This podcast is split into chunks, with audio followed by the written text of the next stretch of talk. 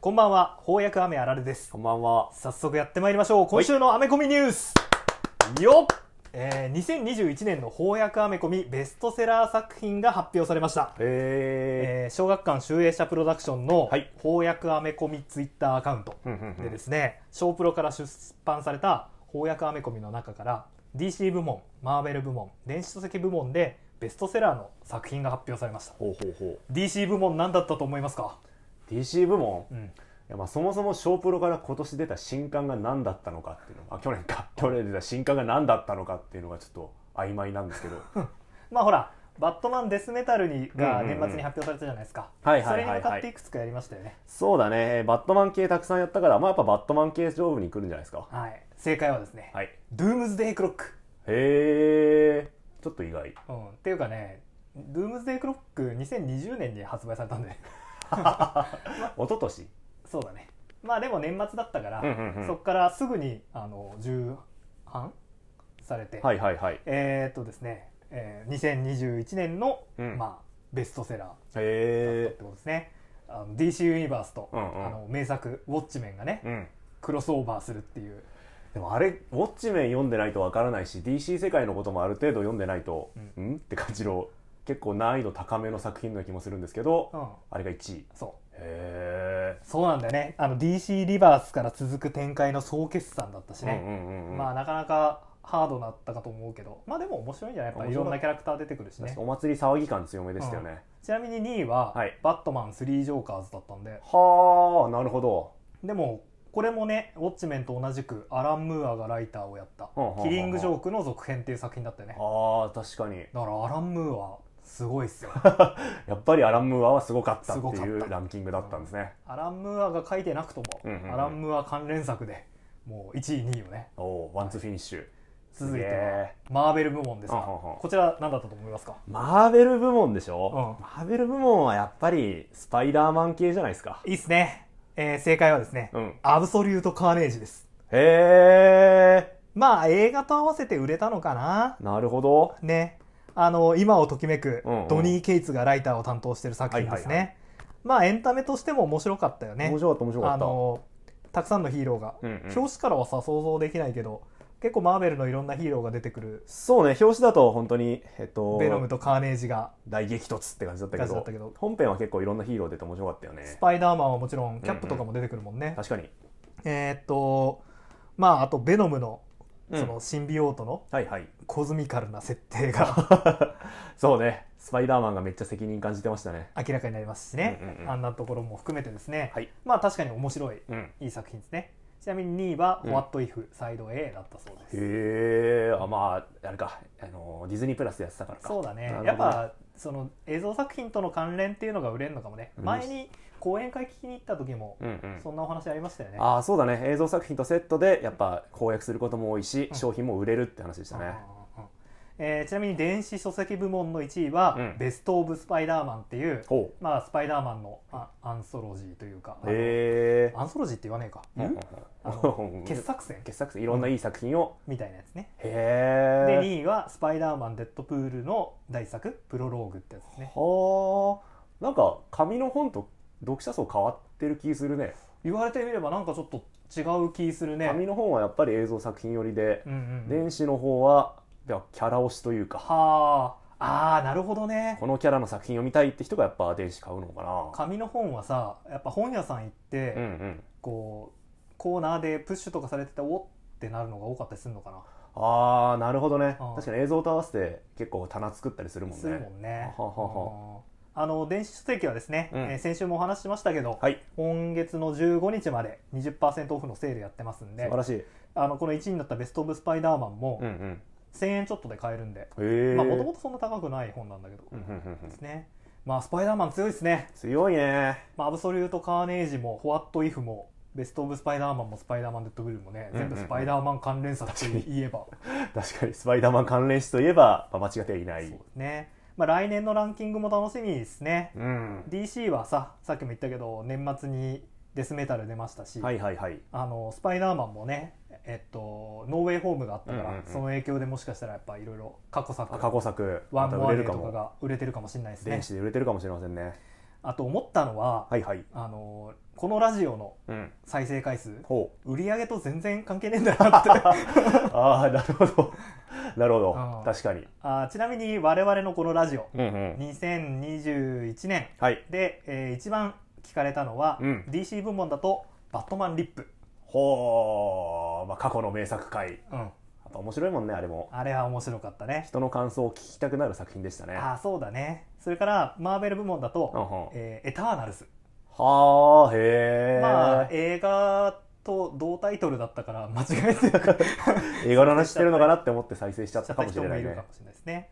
それから、えっと関係ないその DC でもマーベルでもないっていう部門だと、えー月刊ユーロ漫画創刊号へえね。あれ去年だっけ？あれ去年の1月だったあそっかそっかそっか、うん。はまあそんな感じですあね。なるほどね。はい、えーじゃあお便り紹介を、はいお願いします。えーラジオネームうん。直滝さん、はいどうもこんにちは。こんにちは、えーラジオいつも楽しみにしています。ありがとうございます。大怪獣の後始末、うんうん。私も見ていたのですがほうほまさかアメコミのラジオで話題になるとは思っていなかったのでうんうん驚きました、うおうお二人はアメコミ以外の映画もよくご覧になられますか、うんうんよろしければ2020年のベスト映画を教えてください。多分2021の間違いだと、うんうんうん2020年のベスト映画も教えてください。はい。また今後公開される映画で楽しみにしているものがあれば教えてほしいです。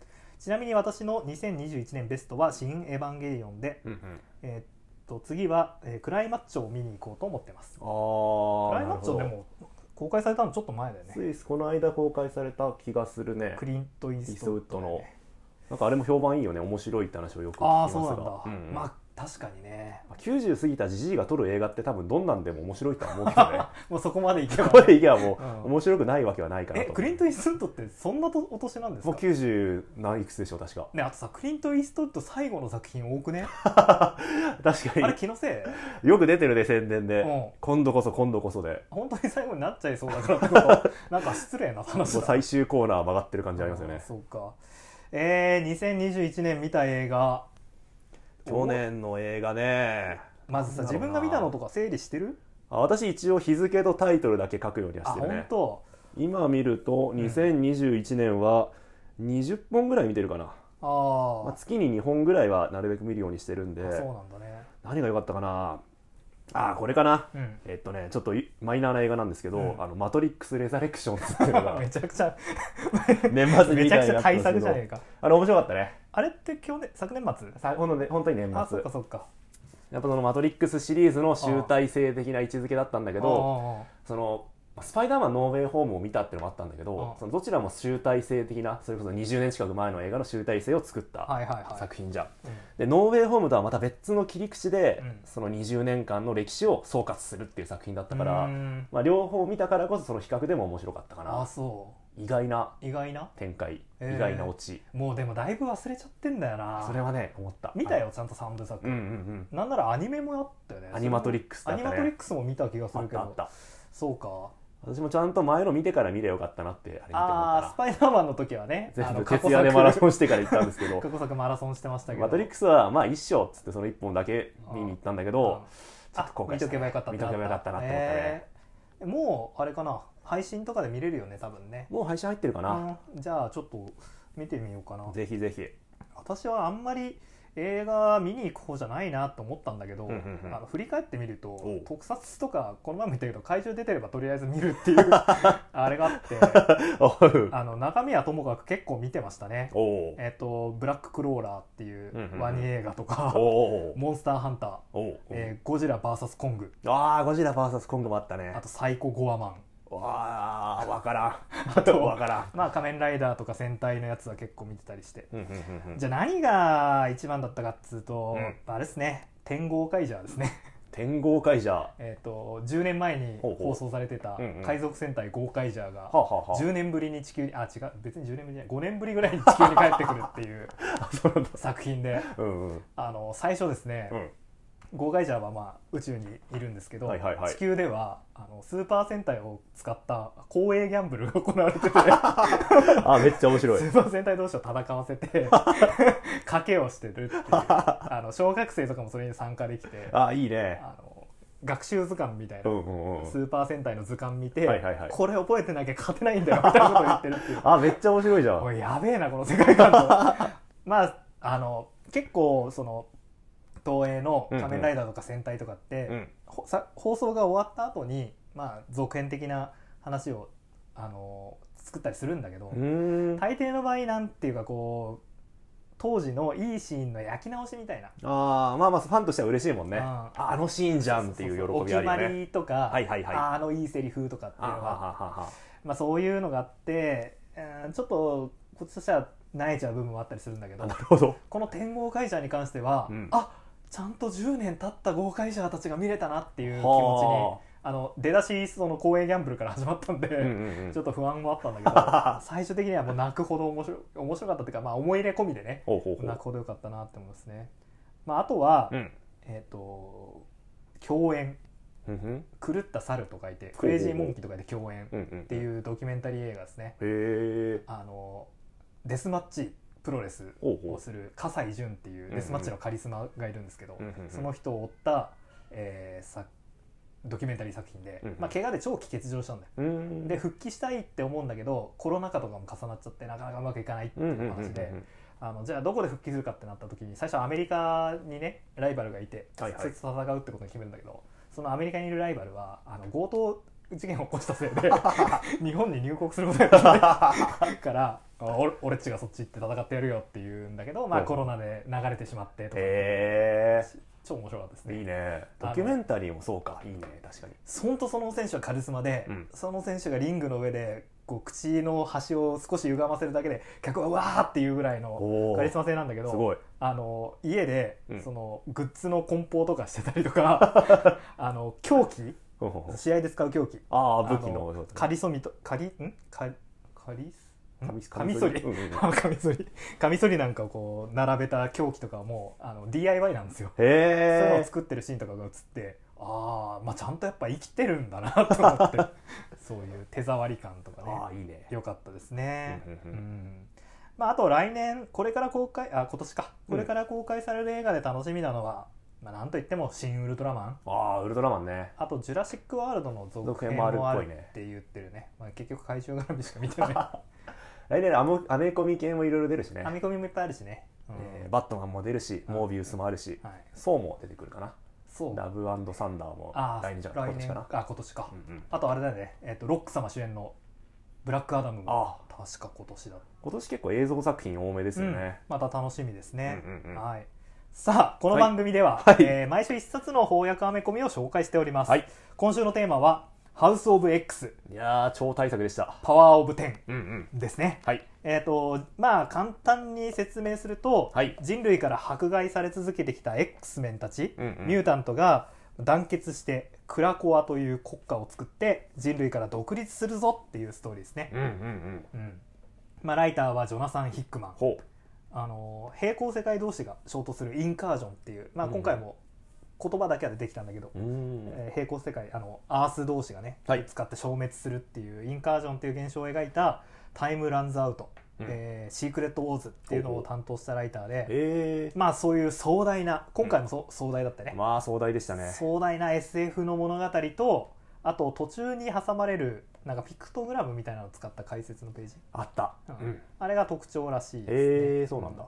タイムランズアウトね買って読んだ、まあ、シークレットウォーズももちろん読んだんですけど、ちょっとね何何回っていうかもうまずもう登場キャラが整理できなくて、うんうんうん。結構きつかったんだよな、え。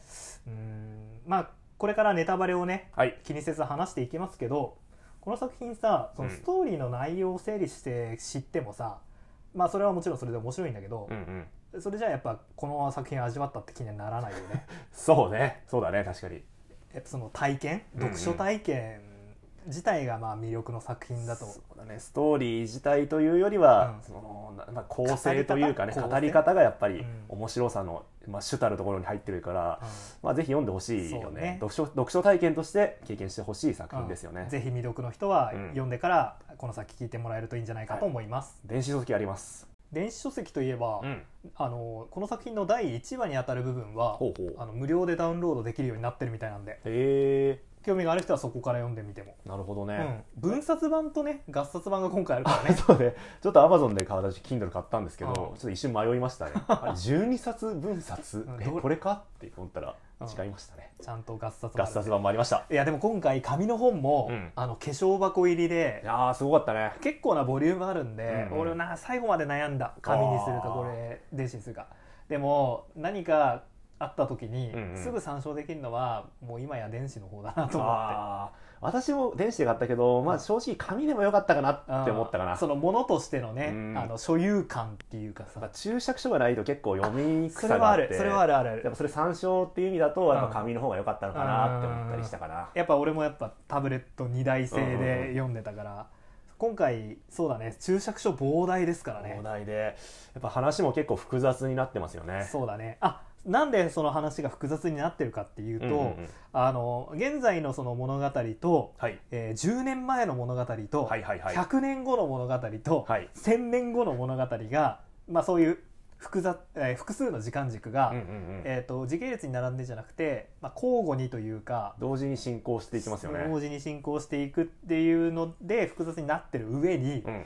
えっと、10回転生することのできるミュータント、そうだね。転生能力持ちのえーモイラっていうね、うんうん。ミュータントがいるせいでなんて言うんだろう。そモイラの何回目の人生かっていうのも、そうだね4つの時間軸と同時にモイラが生きてきたかつての、うん。まあ、9回かな10回かなその転生した人生も語られるのであれこれ誰のいつの話だっていうのが時々混乱してしまう、まあ、だから最低でもやっぱね2周はしたくなること間違いなしの。そうね2周するとああーそういうことかっていうのは間違いなく感じられますね。構造になってますね。うんうんうん。えっとまあ最初のところなんですけれども、えっとい今言ったねただで読める1話の部分でも語られてるんですが、まあ、今回最初にねミュータントが国家を作るという話ですね。独立国家として、まあ、主権を認めさせる、うん。ミュータントだけの国を作ることで、うん。まあ、人類と対等な交渉ができるようになるっていうのがまあ一つのはい。大きなテーマですよね。はい、で、えーまあ、そのための交渉材料として、うん。えー万能薬って言ったらいいですかね、あらゆる疾患を治療し、まあ、なんだっけ、えっと寿命を5年延ばす。伸ばす、うん。ええー精神病を治療することができーる。お精神病を治す薬とかさーうん、怖くない？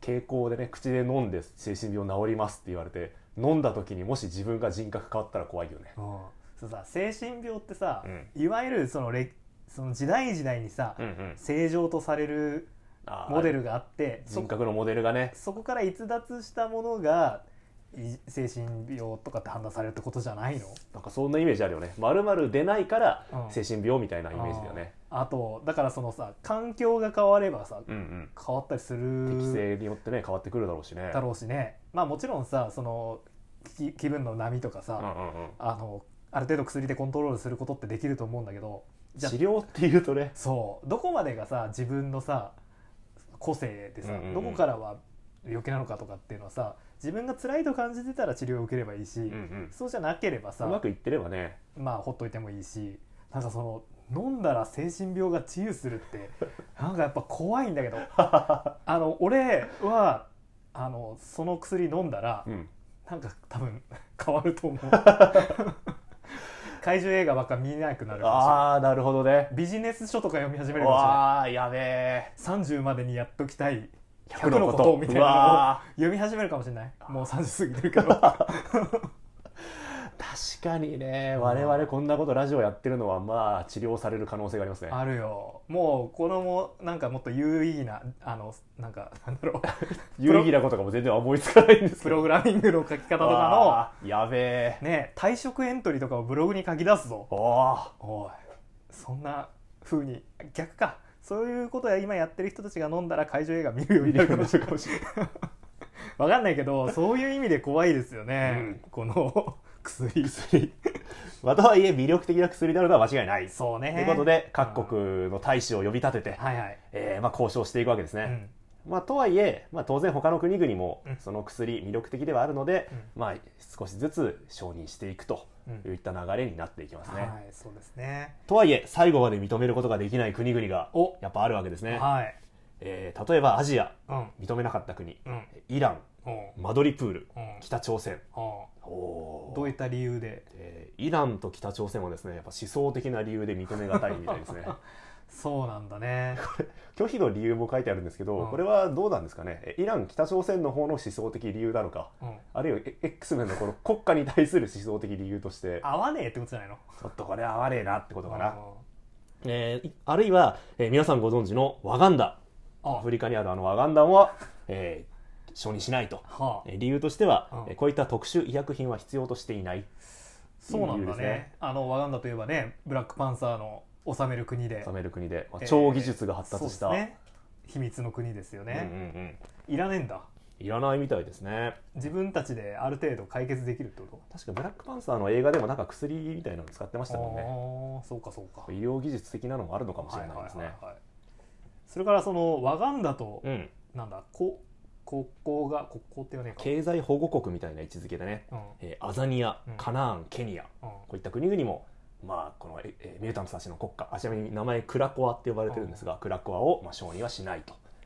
いった設定が語られていますね。なるほどね。このクラコアって急に出てきたうんうん。名前じゃなくて、ほ X メンの結構初期の方のエピソード、う、うんうん。うん1975年のエピソードでええできて出てきた生きている島ですね。ほでここに X メンの初期メンバーが、まあ、うんうん。うん捕まっちゃって、えーそれを助けるために第2期メンバーを投入するっていうお話があったんですよ。で後付けでですね、えうん。実はこの時、うん。うんあのその第2期メンバーよりも前に新人のミュータントたちを突入させたんだけど、うんうんうん。全滅しちゃったっていうはそれをプロフェッサー X は実は隠していたっていう。そこから、えー不信感が芽生えて、えー X メンとプロフェッサーの間に亀裂が走るってエピソードがあって。へえクラコアってのはね。前からある。因縁のある島でもあるそうですそうです。へえ X メンを語る上ではうんうん欠かせないというかまあ出てくる名前だったんですね。うんなるほどね。うん。今回クラコアはその薬以外にも便利に使われてましたね。そうですね。なんかこうし世界中のどこからでもこうワープできるうん。穴みたいのを持っていて、はいはい。えーその穴はミュータントだけが通過することができる。便利。そして、えークラコは当然じクラコは生きてる島なので、うんやってきた人間が誰なのかっていうのを全て管理することができる。誰が来た誰が来た誰が来た、はいはいはい。入国管理の機能も持っている。うんだからまあ国家として作るには、まあ、結構ちょうどいいというか、うん。えーかなり便利な設定になってますよね。そうですね。でなんか問題があればそのクラコア自身と、まあ、おしゃべりというか話し合うことで、うん。えーさらなる改善というか問題の解決を図ることもできると、はいまあ、国土としては理想的な確かに。場所はどうやら大西洋に大あ大西洋と太平洋か。うん。の2箇所に分かれてあるらしい、みたいですね。ね。うん。えー主なこう国家としての機能は太平洋上の島にうん。あるんですが、まあ、軍事機能というか、えー兵士の訓練所とか、えー司令部みたいなものは大西洋上にあると、うん。まあ、機能分かれた国家としてはい。存在しております。ですね。あのまあ X メンっていうかミュータントがマーベル世界ではすごい迫害されてるってことは、うんうん。まあ、ご存知だと思うんですけれども、はいはいはい。あのまあ、ミュータントって学名で言うとホモ・スペリオール、ほね我々あのホモ・サピエンスとう、うん。とにとって変わる新しい人類っていう設定なんでうね、ん、なんだけど、うんうん。もうとにかく内輪もめがめちゃくちゃ多くて そのなかなか数が増えないほあのホモ・サピエンスになかなか勝てない。はいはいはい。だよね。えあの以前この番組でも「ハウス・オブ・エム」っていう作品扱ったけど、うんうん。それも最後にさスカーレット・ウィッチがさもうミュータントはノーモア・ミュータントって言って、はいはいはい。ミュータントの数激減させちゃったり。あったね。あと今回さ解説書に、うん。えー今までの X メンのストーリーがバーってあらすじ書いてあって、ね。特に2011年うんうんから10年間分の X メンのエピソードのあらすじが全て載っていて。載ってるんだけどまあ内輪もめばっかしてるよなこいつは全て内輪もめの話でしたね。ねなんでその内輪もめのせいでなかなか個体数が安定しなくて派遣を取れなかったんだけど、やっぱ数は力ですからね。今回はついにですね、はい。えー X メンがあれじゃなかったごめんミュータントがうんうん。敵味方問わず手を組むというか団結してクラコアをねか国家を作ると。っていうね話でしたね、うんうんうん。あのプロフェッサー X がさうん。人類への愛情みたいなのをさどうしても捨てきれないっていうかさはいはいはい。その共存っていう夢を追い続けてたせいで、うんうん。今までまとまれなかったんだなっていう そうね迫害主義の問題点がねね。明らかになりましたね。あのミュータントの独立国家を作ろうって話になったら、うんうん。やっぱちゃんとマグニートも協力してくれるし、うんうん。あのアポカリプスはいはいはい。とか。えー人類えー世界最古のミュータント。ミュータント。えーあとシニスター。シニスター。えっ、となんかミュータントの研究めっちゃしてる人ですね、はいはいはい。元アポカリプスの部下で、ええっとアポカリプスを倒せるような強いミュータントを作るんだって言って、うん。ミュータントの研究しててほうほう。あのサイクロプスとかの子供を大量に作ろうとしたり。ー、やべえキャラクターですね、まあ、この辺のやべえやつらもはいはい。味方にね助けてあげようと。なってましたねね。うん、まあ我々と我々？普通のホモ・サピエンスとはい。ネアンデルタール人のような関係ですよね。そうだね、まあ、人類あるあるですね。ネアンデルタール人古いき人類は、やっぱ打ちのめされてしまう、そうね。あの取って代わられてしまってるわけですよ今、うんうんうん。我々ホモ・サピエンスもいずれは。いずれはミュータントたちによって、取って代わられてしまうんじゃないか。そういう恐ろしさが多分マーベル世界でミュータントを迫害するね、はいはいはい。あの一つのきっかけという原因になってるんじゃないですかうーね、んなるほどね。この時代、えー今この話の中では世界にいるミュータントの数は約10万人、ほまあ、増加中ではあるが、えー10万人で。うめちゃくちゃ少ないな。めっちゃ少ないよね、うん。えー能力を剥奪されたミュータントが100万人弱。死んだミュータントは1600万人。あ やべえ。ー死にすぎ。っていう状態なんですが、まあ、やっぱりそれでもね,、うん。えーねホモ・サピエンスの立場にしてみればちょっと恐ろしいというか、はいはいはい。数は少ないとはいえ我々に勝ってしまうんじゃないのかっていう恐怖はあるんでしょうね。まあおのおのね特殊な能力持ってて強いですからね。確かに、あとこのクラコアのうんうん。ミュータントのすごいところ。はい、死なない。なんか特殊な技術を、まあ、ミュータントたちの能力を組み合わせることによって死者を復活させることができるようになったんだ。これすごいですね。すごい、あのまあミュータントのバック精神のバックアップを大量にうんうんうん。保管しておいて、なんか1週間おきとか 1年おきとかにあ更新するんだよね。まあ、1600万人も死んでいるので、まあ、確かに死者を蘇らせることができるようになれば一気にミュータントの数を増やすことができるっていう発想はまあ分かるが、やばいすごいよね。いね。1週間刻みにバックアップを作って、うん。えー死んでもその人の記憶感性全て持った新しい体が生まれるっていう。やだななんかちょっと怖いよね。しかもなんかその肉体を作る人もうんうん。いろんな能力の組み合わせそうだね。ですね、えっ、と卵を産む能力か。えー卵を産む能力ってこれ以前に何に使ってたんだって感じだけどね。確かに。金色の卵を作る能力。うん。時間を操る能力とか、うんうんうん。そういうのを組み合わせることで、えーなんつうの空っぽの肉体をねうんうんうん。作って、そこにテレパシー能力で、えー人格を埋め込むと。埋め込むとプロフェッサー X のさじ加減一つじゃねえかっていう気もするんですが。ちょっと恐ろしいですね。すごい世界観になりましたが。うん。だから、まあ、今まで本当にミュータントっていうのはミュータント対ミュータントみたいなお話がすごく多かった中で、うんうんうん。えーここでもうミュータント対人類っていうねああそうだね。舵の切り方をしたんですかね。はいはいはいはいはい。あこれ国連で自分の国家を認めさせるときに、ーうん。あの今度は人間同士の内内輪もめをちょっと利用するっていうシーンがあって、はいはいはい。よかったですよね。その X メンの X メンというかそのミュータントたちが自分たちの権利を認めさせるために各国の大使とこう交渉するんですけど、うん。それはやっぱ当然大使館大使同士のうん。国ごとの関係性というかさ、えーこの国に力を持たせたくないとあかあそういうのを利用して、まあ、自分たちの国を認めさせるっていうのがあって、はいはいはい。あミュータントも逆に人間同士の内輪もめ利用するようになったんだなってこれはちょっと面白い なるほどね。内輪もめなんてねミュータント誰よりも知ってるはずですからね。うん あのミュータントの天敵といえばですよ、うんうんセンチネルセンチネルですね。あのやっぱ反ミュータント主義者っていうのは結構いろいろいいろいろいるらしいね。そうねこれで初めて知りましたけどいっぱい出てきましたね反ミュータント集団いっぱいいるんだけどまあその中でも、えーミュータントのが、まあ、人間たちをね駆逐してしまうんじゃないかってことを恐れた科学者が作ったのが、うんうん。対ミュータント兵器がセンチネルですねロボット、ロボ。うん、今回その未来世界ではうん。このセンチネルの進化型がやばいことになってますね。大暴れしてますね。大暴れしてますね。あのまあセンチネルこうなんつうんだ改良型、うんうん。こう自分でいろんな環境に適応していくいくようになる、えー、とし仕組みとか作っていくことで、はいはいはい。最終的に自我を持ってね、自己学習そして自我を持つようになって、うん。えーも人間の意図を超えたような活躍というか活動を始めるんですよね。うもはやその機械生命体と言えるようなうんうんうん。活躍にね、えー活躍、うん、なっていくと、はいはい。うん。でその結果やっぱりミュータントは負けてしまうんだとうんいう未来が、まあ、待ってるんですねこれすごいなと思って。あのまあホモ・サピエンスがミュータントと種の争いをする。う、うんうんうん。そこに今度は機械人類が来るっていうさ。あーはいはい原はい。生人類対ミュータント対機械人類っていう。さらにその先の種族が出てくる三つどもえですよね、はいはいはい。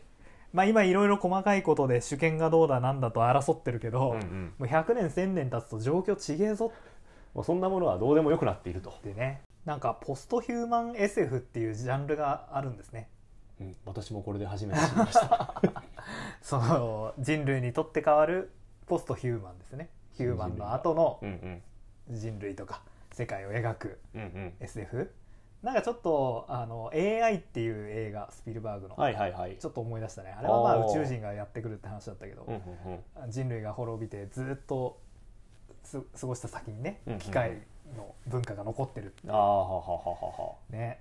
まあなんつうんだろうこの天性を繰り返すモイラが一番最後に見たうんうん。記憶っていうか世界っていうか、一番先の未来って感じうんですよね。この先の中で一番先の未来はどんな未来だったかっていうと、えー機械生命体がなんつうんだろう。これもう難しいんだよなあのこのお話最初にそのライターの特徴っていう話ことでさ、うんうん。あの物語と物語の間に解説が挟まれてるっはいはいはいていう話だけどこありましたねこまたすごいんだよね。その文明のレベルとか、うんうんうん。機械知機械知性うんうんうんのレベルの話とかがあってさあの結局機械機械生命体はうん。賢くなりまくると、はい。情報の集積だからえっ、と質量がた増して、うんうんうん。ブラックホールになるんだよね。よくわかんない。だけどまあデータをやっぱ溜め込めば溜め込むほほどど物理的にもでかくなってしまうあわけでそれは最終的にはにブラックホールにになると。でブラックホールっていうのは次元と次元をつなぐ穴で、うんうんうん。そういうネットワークになってくるんだね。クブラックホール同士が今度はつながってうん巨大なネットワークとして新たな知性をうん獲得していく最終的にらしい。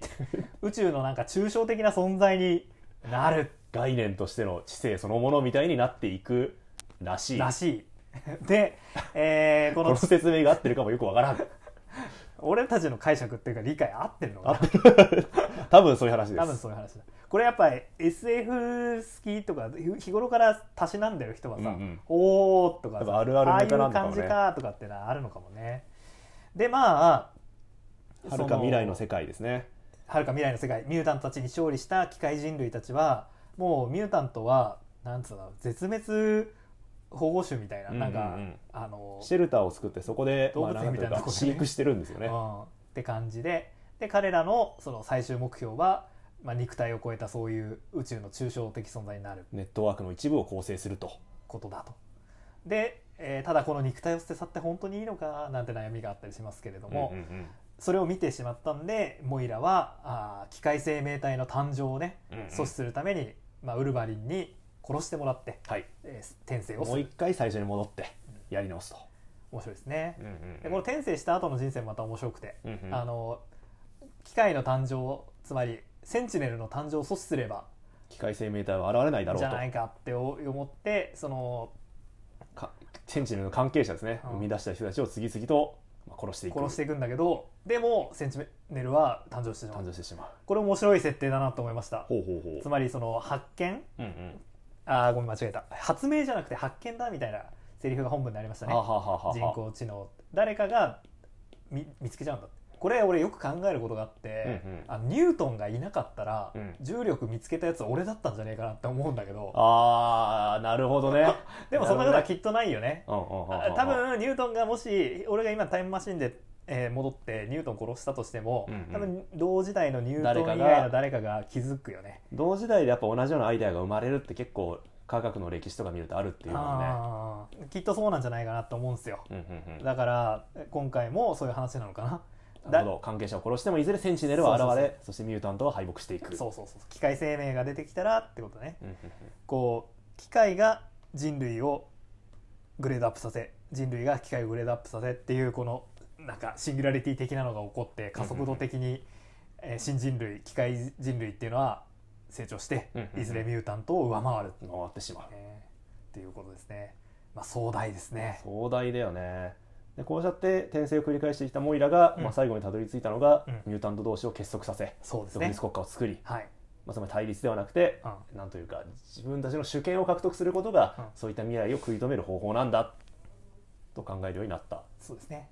だから今回のお話この機械生命どうこうっていうところまではいかないで終わってるんで、うんうんうん。だから今までは人類とミュータント同士の争いっていうのの中で物語を紡いできたはいはいはい。この X メンのストーリーがね。うんうん。次は遥か未来にいる機械人類との戦いっていう壮大なテーマを背負ったんでね。面白いよね。面白い。未来のまだ見ぬ敵とどう戦うのかっていうことですよね。う。ん。これ今までの X メンファンはさ、うんうん、お急に展開の次元変えてきたなって思っただろうね。確かに。内輪もめではなくて。うん。シビル・ウォー2とかにきっと似てますよねあれはほら未来に起こるうん。まだ犯していない犯罪をどう裁くかああそうだったね。で今回の X メンはこれからおそらくうん。これから現れるうん。まだ見ぬ敵に対して一体どう戦っていくのかっていうその未来をどう変えるかっていう話にきっとなっていくんでしょううん。ね。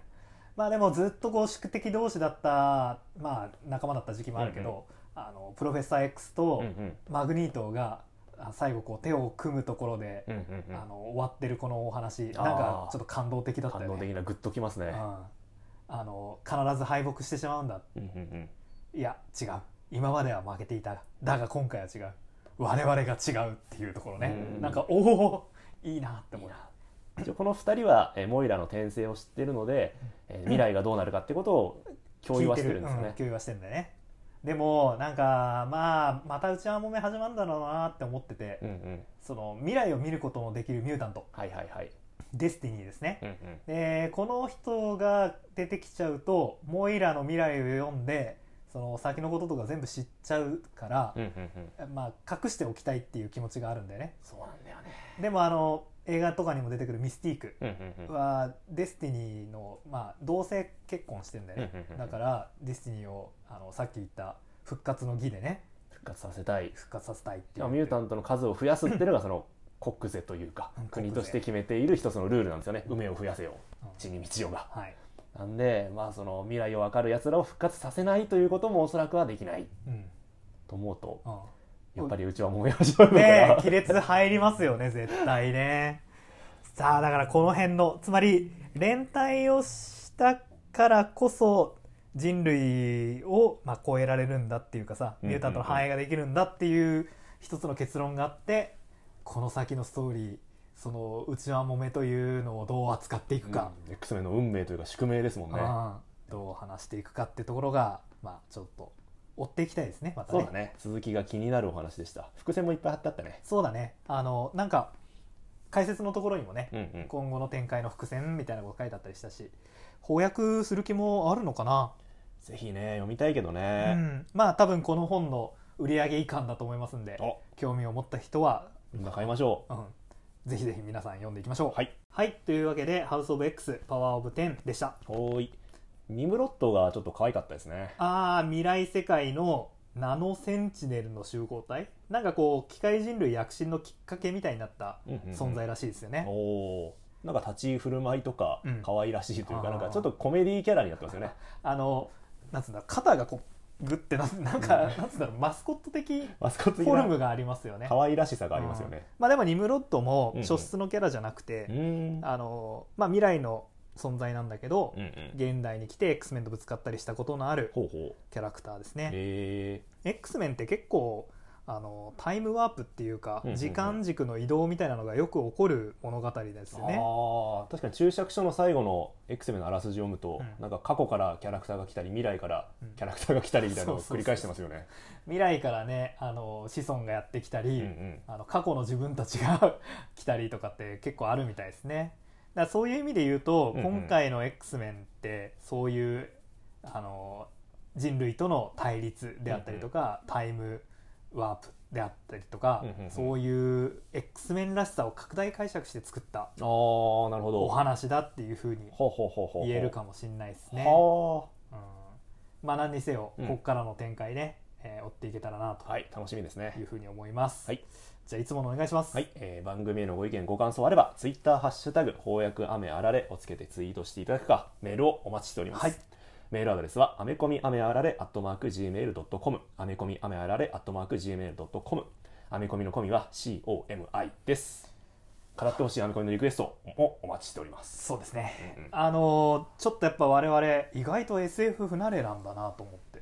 確かに。ハード SF というかなんかいわゆる古典的な SF 作品とか私全然知らんなって。ああそうだよね。なんかこの話もそういった SF のモチーフ入れてるみたいなことを解説書にも書いてありましたはいが全然知らないなって思いましたね。そうっすね。勉強不足でした。あのー何でしたっけ？話題になった中国の SF 小説3体3体あれすごく面白いってうんうん。言われるんだけど、うんうん。ちょっと買ったんですよ。あ全く読んでなくて。私も買って買いました。買った？本棚に刺さってますね いやわいや絶対面白いってのは分かるんですけどね。いや絶対面白いんだよね。あとあの冒頭で映画のお話あったけど、うんうん。テネット。テネットね。はいはい。もうあの友達からぜひ見てくれと。おうほう。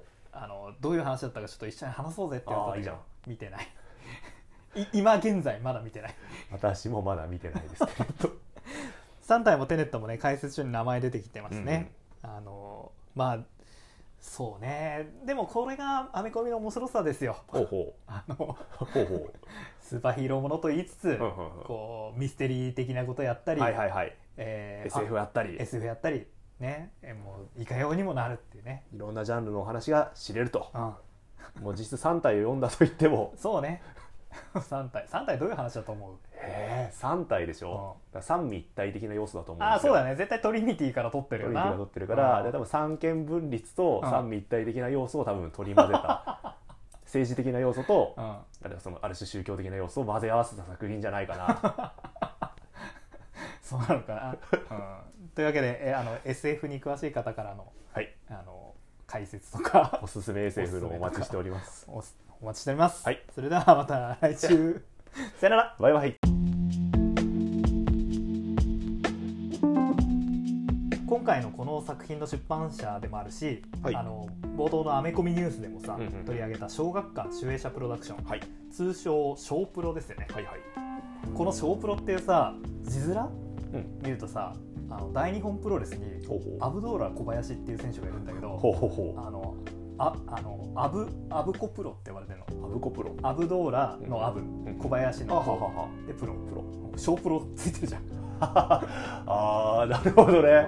あの大日本プロレスってすごいあのインディーズ団体で、あのデスマッチとかもやるような団体なんだけほど今度そのアブドーラ小林選手がですね、うんうん全日本プロレスっていうメジャー団体聞いたことある。一番その全日本プロレスの中で一番格式の高い三冠王座ベルトっていうのがある。うんうん。それに挑戦するんですよ。へえみんなで応援しましょう。あじゃあ我々はアブドーラ小林を応援している。神々。アブドーラ小林を応援するラジオとして。そうですね。アブコプロ。頑張れアブコプロ。アブコプロラジオとしてね。はい。頑張れ